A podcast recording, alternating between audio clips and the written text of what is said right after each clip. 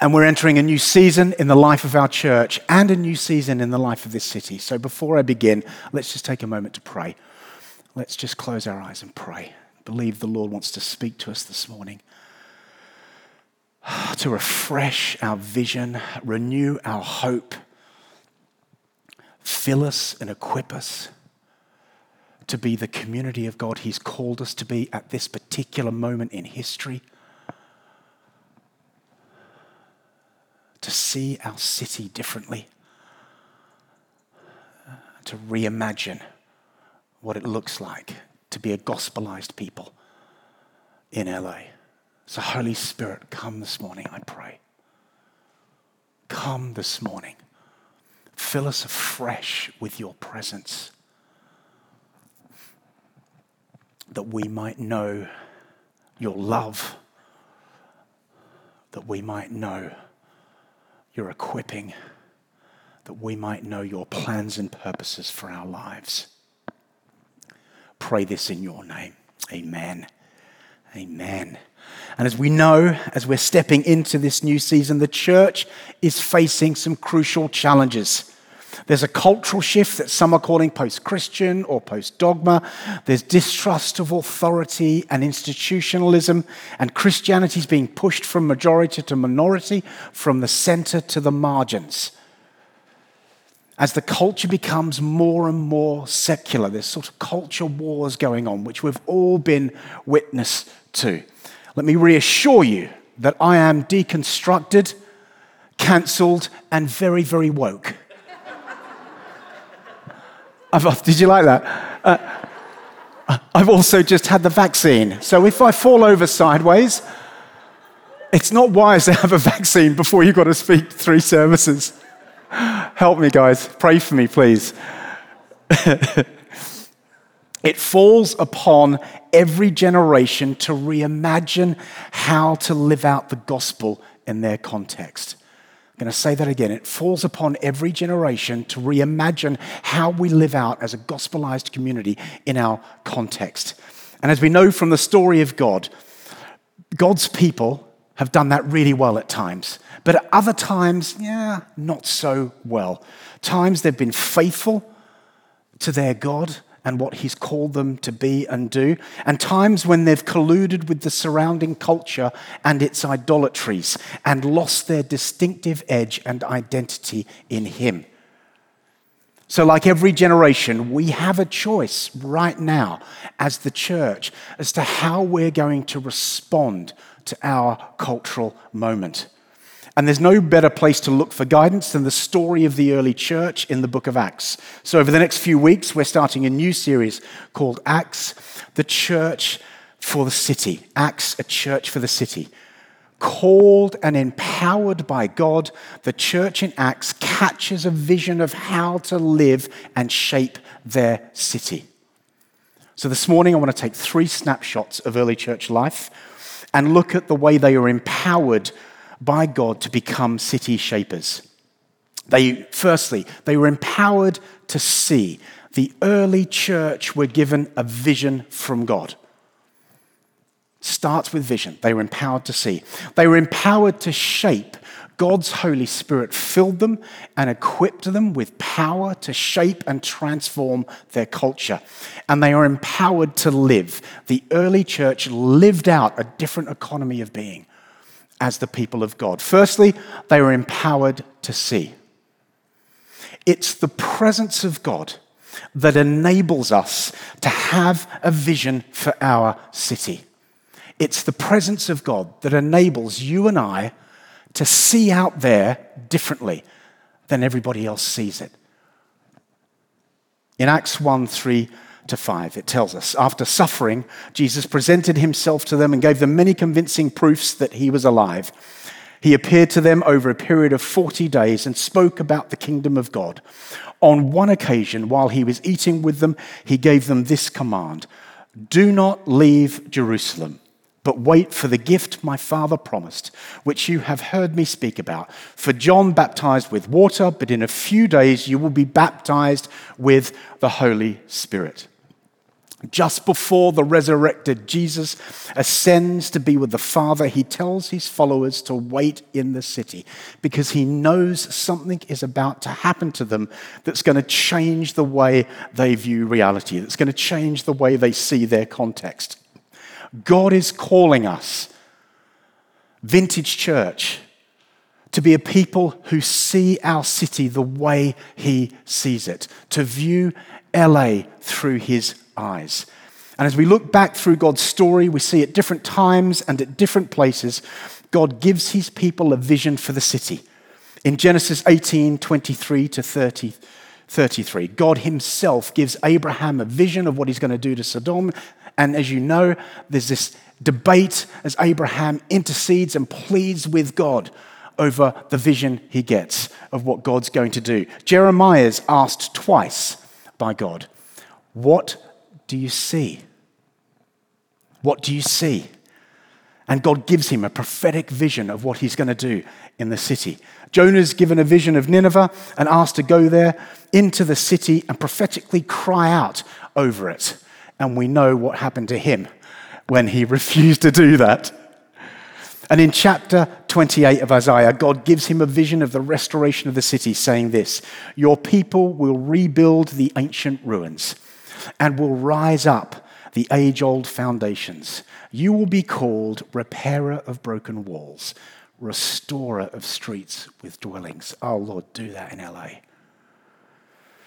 We've just celebrated Palm Sunday, where in the midst of the triumphal entry, Jesus catches sight of the city of Jerusalem and moved by what he sees as a rejection of God's vision for that city, he cries out with prophetic compassion Oh, Jerusalem, oh, Jerusalem, if only you knew who you were meant to be. If only you knew the city that you were meant to be in God's vision. These are just a few examples of God giving his people vision and purpose for the city. And the history of the church shows us that the power to change the city always begins with a vision from God. Evan Roberts, in a letter to Sidney Evans at the beginning of the Welsh revival on November the 5th, 1904, shares this vision. I had a vision last Thursday morning. Here it is. Near me, I could see a candle burning and casting its light around. Far away into the distance, I could see a sun rising. And oh, what a sight it was! Not a winter, not an autumn sun, not a sun of spring, but the sun of a summer's morn. Well, there was something divine in it. Its beams were like long arms extending across the heavens. Now, what's the meaning of this? I asked. It's quite simple. The day is at hand. This is the beginning of revival fire. Oh, the great sun of revival is at hand. And Wales started a global revival that changed city after city after city after city. God is inviting us to see through the glamour, celebrity, and sparkle of LA life into the heart of all that's broken, diseased, and sick, not just for those trapped in poverty, but for those trapped in celebrity. So we need to begin by seeking God for a vision for our city to see it through his eyes and catch a vision for what he wants to do here. Now, as some of you know, I've recently taken up hiking. Gaz giggled at both services when I've said that. yeah, yeah, yeah. We've seen each other in that, in that place called Temescal. That's a killer, that one. I got boots to hike in. And on my Sabbath, I go walking at Will Rogers. Hands up if you know Will Rogers, fantastic place. And I've uh, gone beyond sort of inspiration point up into the canyon, and I've got these places where I perch myself. And I can see uh, across the Getty to the snow capped mountains, all the way through uh, Studio City, all the way through downtown, all the way around to Long Beach, all the way around to Malibu. And I've been taken to sit there for some time. In fact, last time I was there for so long, my wife texted me, Are you alive, darling? because I sit and I can see the whole city and I'm crying out, God, give us a vision for what you want to do in LA. What's your vision from the Lord for this city? Perhaps you're being called to another place. Do you see what you're being called into? What's your vision from the Lord for this city? Next, the early church were filled by the Holy Spirit to shape the city. It's the presence of God working through us that empowers us to transform the culture around us. In Acts 2 1 to 4, as the followers were gathered and praying, it says this when the day of Pentecost came, they were all together in one place. Suddenly, a sound like the blowing of a violent wind came from heaven and filled the whole house where they were sitting. They saw what seemed to be tongues of fire, which separated and came to rest on each of them. All of them were filled with the Holy Spirit and began to speak in other tongues as the Spirit enabled them. I've looked at the original language where it says all of them, and it means all of them all of them were filled with the presence of God. Pentecost begins with a powerful outpouring of the Holy Spirit, accompanied by wind, fire, and speaking in tongues, and the early church is born. And the fulfillment of God's great promise to indwell the hearts of his people takes place, and centuries of expectation and anticipation find their realization at this moment. All the longing all the waiting, all the praying of God's people, crying out to God. Remember your promises of old when you promised that you would come in a new way, that you would pour yourself out in a new way, that you'd fill your children. All of those prayers are realized at this moment as the Spirit is poured out. And through the life, death, and resurrection of Jesus, the Spirit moves from dwelling in temples made by human hands to dwelling in the hearts of men and women. And we become living temples of the presence of God, the place where God chooses to dwell. And this slightly small, slightly confused, and frazzled group of largely uneducated men and women go on to change the known world in the Spirit's power. We're here as a result of that moment. And as we read on through the book of Acts, which we're going to do over the next few weeks, we see a catalogue of miraculous events as the Spirit empowers and equips them to change the cities they find themselves in. And the same city that Christ weeps over in the triumphal entry becomes the epicenter of an outpouring of God's presence. And in the power of the Holy Spirit, the church breaks out of the upper room of fear into the streets of Jerusalem and changes the city. And within a short period of time, as we know, this small band of followers becomes a movement of thousands, transforming city after city after city after city. This is what we're going to be reading over the next few weeks. They become our model for what kingdom city shaping can look like. This is the age you and I now live in the age of God's empowering presence, filling you and me, giving us a vision, filling us and equipping us to transform the culture we find ourselves in, empowering us to shape LA. And Paul goes on later in his letters to encourage the church to go on being filled and empowered by the Holy Spirit. Billy Graham, the great American evangelist who had a life changing encounter with the Holy Spirit, puts it like this It's interesting to note that the command to be filled with the Spirit actually has the idea of continuously being filled. We are to be filled constantly. It might be translated be filled and keep on being filled. Therefore, it's appropriate to understand the filling with the Holy Spirit not as a one time event, but as an event that can occur over and over again. God fills us, sends us out, fills us and sends us out, fills us and sends us out to change the city we find ourselves in. So, just like the early church, we need to be a people who continually come back to Him to be filled, refreshed, and renewed by His presence. This is where we find the power to shape the city. Praying, seeing, weeping, with celebration and vision of a city burning in our hearts and fueling our prayers, we go out empowered by the Holy Spirit to change LA. So let me ask a question I often ask myself Is LA shaping you, or are you shaping LA? Is LA shaping you, or are you shaping LA? Lastly, we're empowered to live in the city. It's the presence of God that gives us the capacity not just to survive, but to thrive in the city.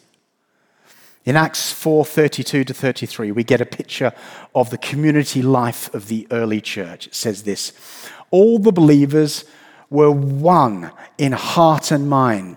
One. What would it look like if LA churches, just LA churches, let alone churches across the globe, let alone churches across America, if we were all one in unity in heart and mind and purpose and vision, no one claimed that any of their possessions was, their own, but they shared everything they had. With great power, the apostles continued to testify to the resurrection of the Lord Jesus, and God's grace was so powerfully at work in them all. The early church were a spirit filled Jesus community, shaped and formed by doing life together with God at the center of all they did. They took the power and glory of Pentecost and channeled it into sustainable, transformative practices and rhythms that shaped and formed their personal and corporate life. This is life in the kingdom of God. We do it together. God calls us to be a community.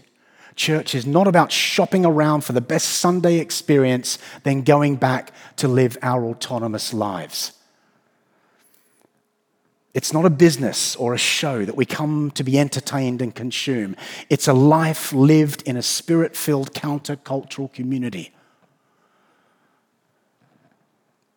God's not looking to build an empire hire employees or influencers. He's looking for sons and daughters, and he wants to build a family and presence himself at the very heart of it.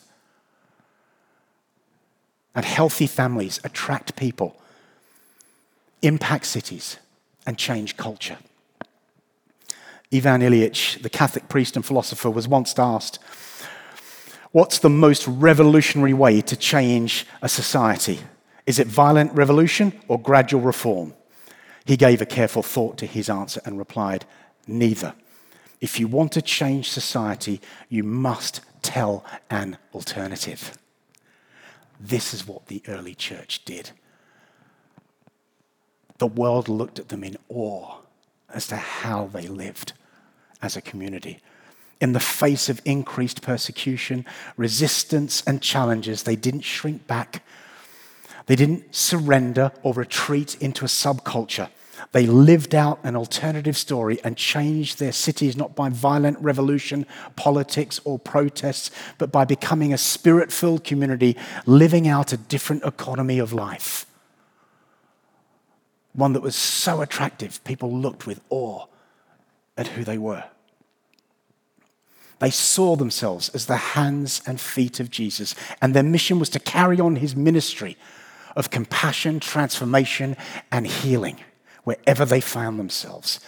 And God wants us to live this same life. He wants us to see this city and our current culture not as a threat or an enemy to our faith, but as an invitation to transformation. The agenda of secular culture right now is not the enemy. There are lost people who need to know the love and power of the kingdom of God. And our task is to represent it, to shine it, to be so filled with God's presence that we leak it everywhere we go. And they say, What's different about you? When we first sensed God calling us, my wife and I, to move to LA. I have to confess, everything resisted it. In fact, there were times when there were tears of resistance. Lord, anywhere but there. but as I commuted along the 405 for my first year of being at Vintage, uh, from the beautiful promised land of OC, for those of you that are from OC, it's a little nod in your direction. Um, as I commuted in the mornings at 5:30 to beat the traffic uh, and put worship on, as my eyes caught the city of LA, God started to do something in my heart. God, jeez, I'm getting broken by the Lord. It's so annoying. I got a burden for LA, and something began to change. The tears of resistance became tears of hope and vision and purpose because I began to sense that God is in this city and He wants to do something phenomenal in this place. He is on the move in LA, people.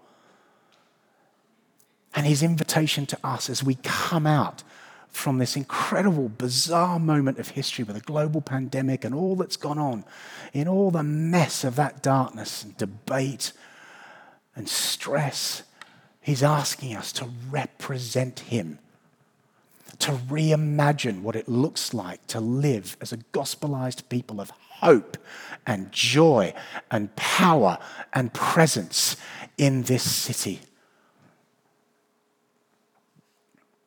The good news is that wherever He sends us, His intention is to envision and equip us to live it out. That's what He does. Read the story. He does it over and over and over again. And I want to say this as simply as I can that I believe the way the early church was empowered by the Holy Spirit to live the signs, the wonders, the miracle, the power to change their city is open to us today. That's what we believe in this church. That as Jesus' followers, the same spirit that empowered them, that resided in them, God's glory and presence indwelling them, is able to fill us and empower us today. But just like the early church, we need to be a people who constantly come back to Him to be filled, to recognize with humble dependence that we can't live the Christian life without His empowering. It was never meant to be like that. We are meant to be a spirit dependent and empowered people. So let's pray that right now. I'm going to invite us to stand. I'm going to invite you to close your eyes.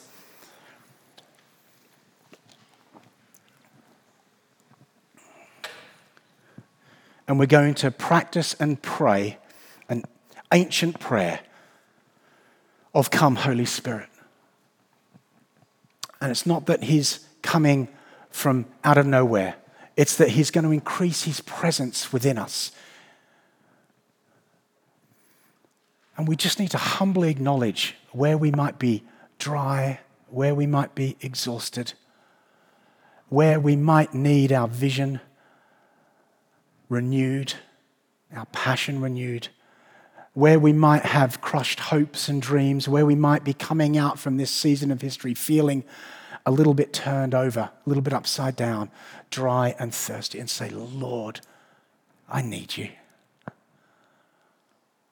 Would you fill me with your presence? So I'm going to ask you to close your eyes, and if you wouldn't mind extending your hands out in front of you, if that's okay. It's just a sign of receiving from the Lord. I believe He wants to refresh us with His presence. So, Holy Spirit, I pray, would you fall in this place afresh? Come, Holy Spirit.